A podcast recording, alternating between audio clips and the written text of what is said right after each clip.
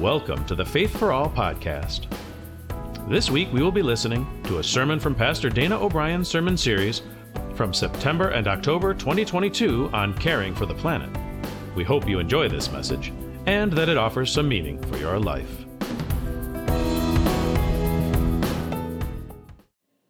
Our reading for today is from 1 John chapter 4. Dear friends, let us love one another, for love comes from God. Everyone who loves has been born of God and knows God.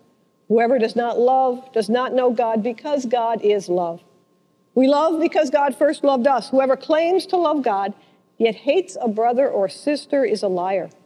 For whoever does not love their brother or sister whom they can see cannot love God whom they cannot see.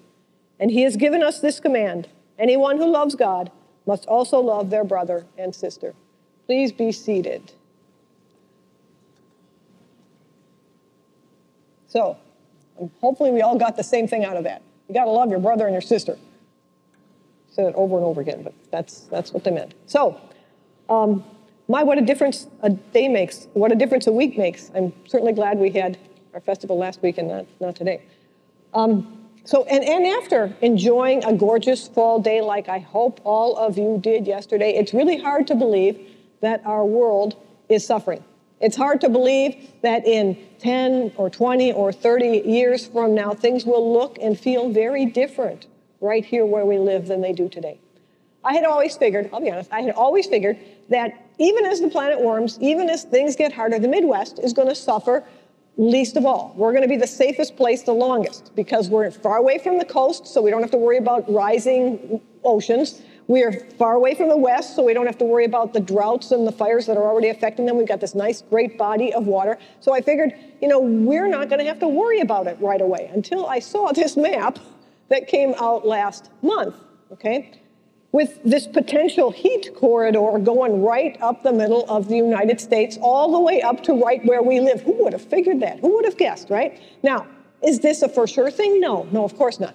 But is it a possible even a likely thing if we don't do something now to start dealing with our warming planet? Yeah, yeah, it is. It is. So, you know what? If you were counting on things staying the same here for the longest period of time, like I was, start counting on something else.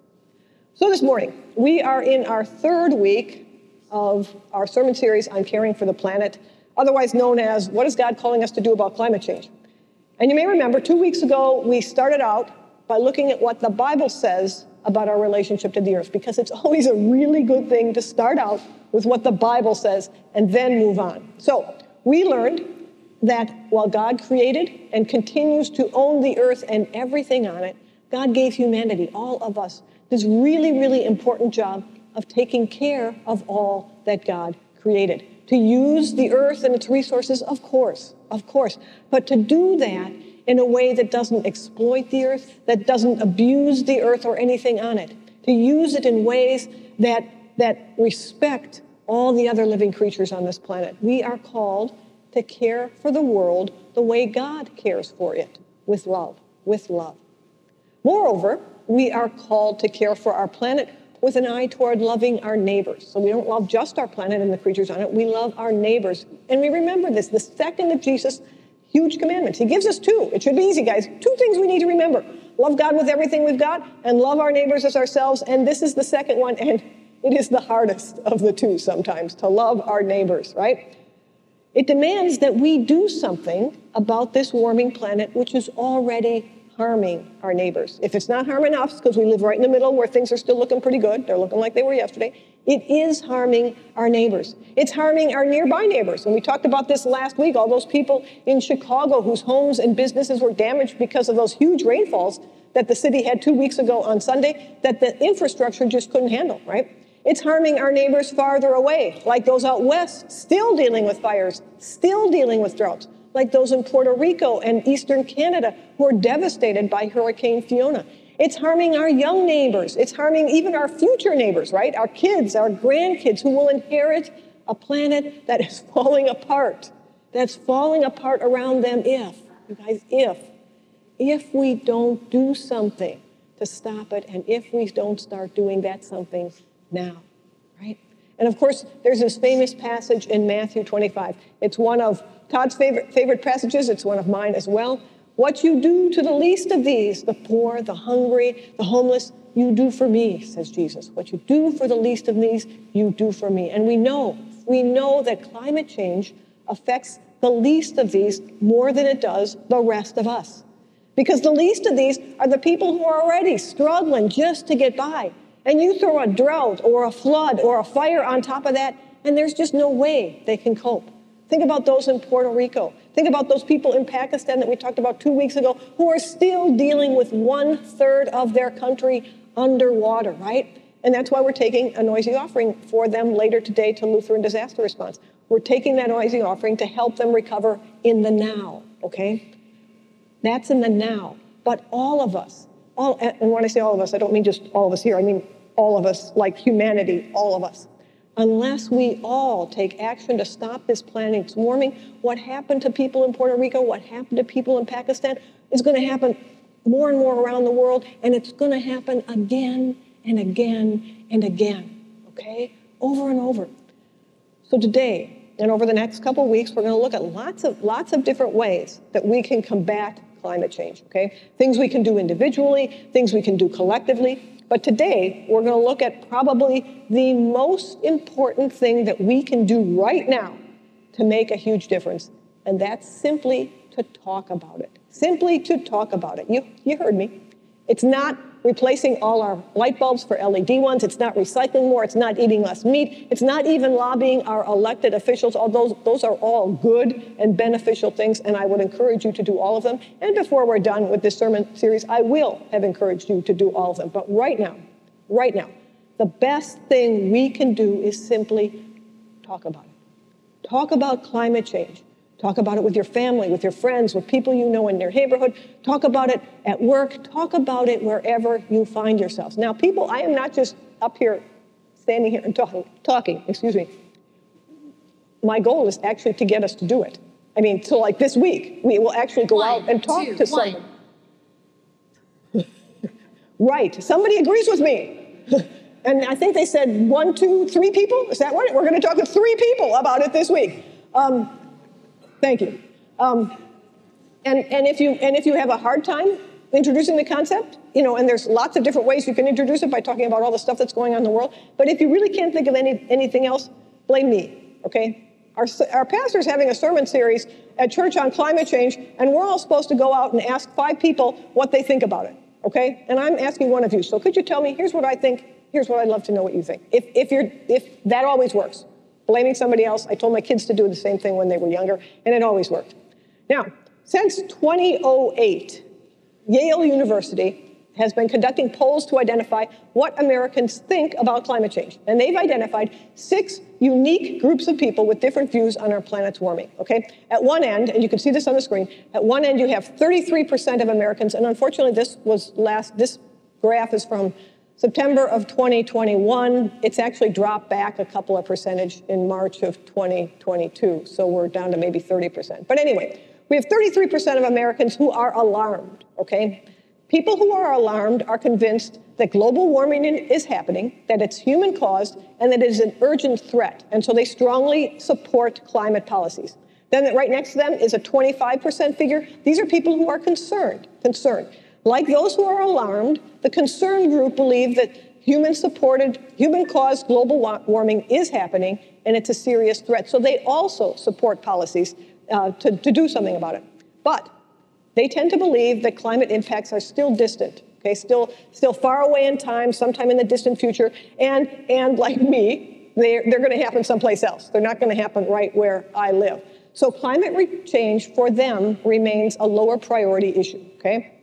Then you move as, as you move across the continuum, you can kind of see that there, as we move down, few, uh, there are fewer and fewer people who believe that climate change is actually happening or real or impact them. And so you get to the end where you've got the dismissives who generally see climate change as a hoax, okay?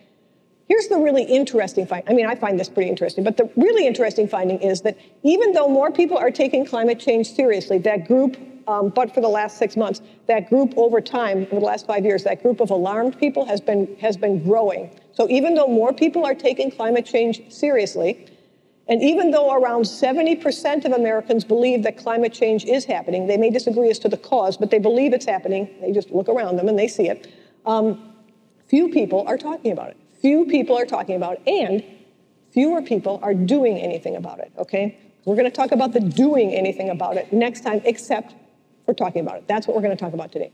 And that's why it's so important for us to talk about it, okay? To help people see this as an issue that impacts all of us. And specifically, when talking to those people who are already concerned, and that's probably lots of people you know, to help them see the urgency of the problem, okay? This, this idea that we need to do something now. We can't wait forever and ever and ever.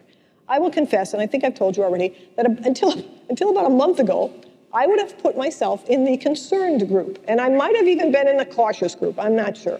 Um, I knew that our, our planet was warming. I knew it. I knew it was an issue, but I didn't think of it as an urgent issue. It was, you know, climate change wasn't wasn't a high priority on my list of, of social problems to address. Um, I was focused on lots of other things that were happening. Um, but, but the more I looked around and saw that climate change was, was hitting me on, on out west and in Chicago and all over the place, the more I looked around to see that it was actually happening, and the more I learned about it, the more I understood the magnitude and the urgency of the issue. Okay? Not only, and I've said this before, not only is climate change a threat multiplier, which means that it, it aggravates lots of other issues we're already working to address poverty, hunger, racism, economy, health, immigration. It's also something that needs to be dealt with now. It needs to be dealt with now. Indeed, and, and you guys know this, I am really, I am not telling you anything that you don't already know. Some of the planet's effects, some of the effects of, of global warming have already happened. Okay, and there's absolutely nothing we can do to undo what's already happened. Okay, the planet's average temperature has already increased. And, and think about your body temperature increasing. You know, no longer are you 98.6, you're now, you know, 99 point something or 100 point something. That's just the way it is from now on. You live with a, a, slight fever for the rest of your life. That's what we've got, okay? But it's not too late. It's not too late to make changes to avoid the more devastating impacts of climate change. And that's what we're all about, okay? And while lots of things are already being done, and we'll, like I say, we're going to look at a lot of that over the next couple of weeks,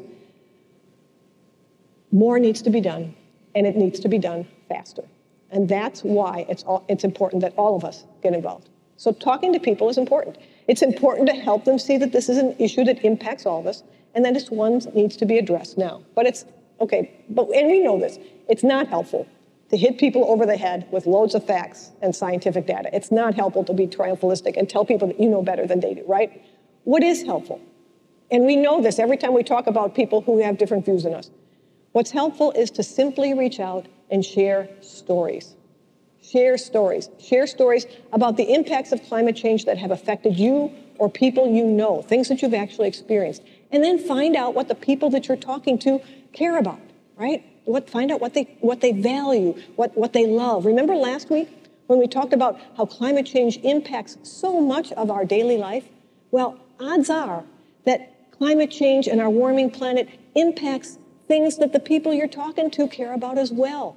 All we need to do is help them connect the dots, right? They already care about climate change. They just may not realize that it's impacting stuff that they love, that it's impacting people that they love. So, talking about climate change is important to remember to help raise awareness and to, to help people understand the impact and urgency. But talking to people is important for a second reason, okay? Remember those Yale researchers I talked about earlier?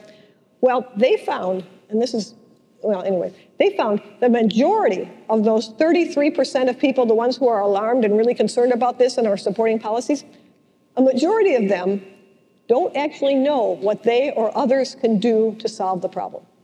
They don't actually know what they can do. So they're alarmed, but they don't know what to do about it, okay? And we can assume that if lots of the people who are alarmed and staying up on this issue don't know what to do, we can be pretty certain that most of the other people in that continuum have no clue as, what, as to what to do either. So that's what we're going to be focusing on starting next week. Because, you guys, there is absolutely nothing worse than being really concerned, really alarmed by something, but, but not knowing what you can do about it, not th- thinking there's maybe nothing that you can do about it. But that is definitely, definitely not true for climate change. In addition to talking about it, there are lots of things that we can do to combat it. And the more we know about what we can do, the more hopeful we'll feel about addressing this problem both individually and collectively. So by the time we're done with this, all of us are going to go out, out, armed with all sorts of things that we can do with a knowledge that if we do those things and if we encourage other people to do these things, things are going to change and things are going to turn around for our kids, for our grandkids, for the world that we're called to love. So it may look like I'm segueing, but no, I'm not.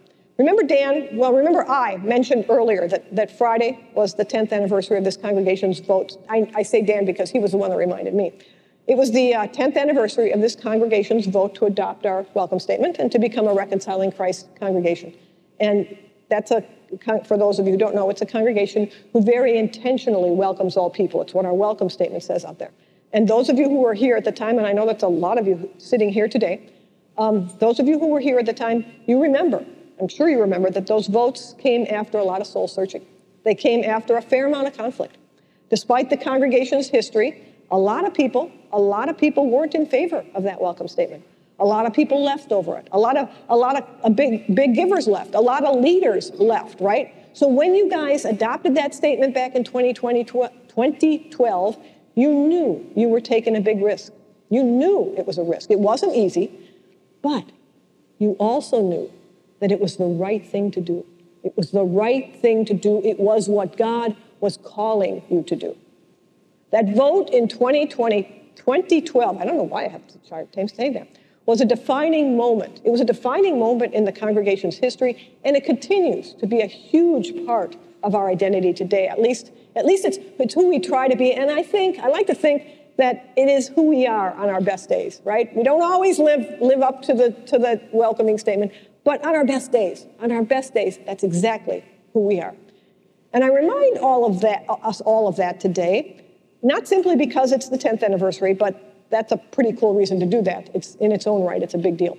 But also because as a congregation that does our best to follow God's lead in the world, we are often called to do things that are not easy. We are often called to do things that are not easy. We are sometimes called to do things that involve change sometimes called to, to involve things that do that are risky, right? It's not, we can't just sail along. And so this, um, I, I'm gonna call your attention to this picture up there. This picture is the, the setup behind me. And every day at about four o'clock, although that's changing as, as the day grows shorter, the sun comes around and it captures the rainbow from the window and the cross right behind this, right in the middle of that picture. And so I need that. And I, and I come in here often to see that because it shows me how God is so in this, right? We've got the Old Testament rainbow, God's promise. We've got the cross on which Jesus redeemed the entire world. And we've got that mixed in with this new future, this new future of a climate that is rejuvenated and redeemed, just like we're working toward. So um, if you want to come in at four in the afternoon to see it, that's fine. But otherwise, just look at that, look at that picture when you need inspiration. Because taking action to combat climate change isn't either, easy either, right? It's risky and it involves a lot of change. And I know none of us like change, even good change, because change is scary. Heck, I'm old. And as my daughter told me yet again just the other day, I'm going to be dead before anything really awful happens. She loves to tell me that. So the easiest thing for me would be to keep living like I'm living now, right? In fact, maybe I should even take it up a notch by really turn my heat up in the winter and blast my AC in the summer, right? But that's not what we're called to do. That's not what it means to care for God's world and to love our neighbors. So, people, as we continue through this climate change series, we need to remember who we are.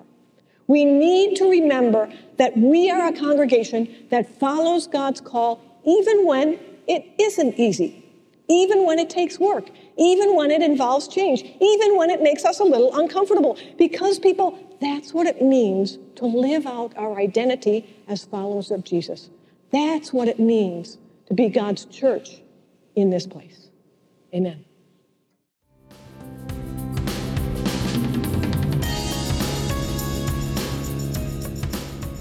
We hope you enjoyed this podcast and that you're able to bring some of these concepts into your life. Come back next week for another episode of Faith for All. Faith for All was created by Cross of Glory Church. If you'd like more information on Cross of Glory, please visit our webpage at crossofglory.com, where you can learn more about the church, see our upcoming events, and watch previous services and sermons. You can also find us on Facebook and YouTube. Everyone, and we do mean everyone, is welcome to join us at 9:30 a.m. each Sunday morning for worship on our website, Facebook, YouTube, or in person at 14719 West 163rd Street, Homer Glen, Illinois. If you enjoyed this podcast, please tell your friends, family, and anyone else you can think of about it. Faith for All is available on Podbean, Spotify, Apple and Google Podcasts, or wherever else you find podcasts. Todd Mazzara created our original music. John Uzardo engineered the sound. Jeff Wanderson handled the production duties. And I'm your friend and humble announcer, Andrew Morin. Thank you for joining us.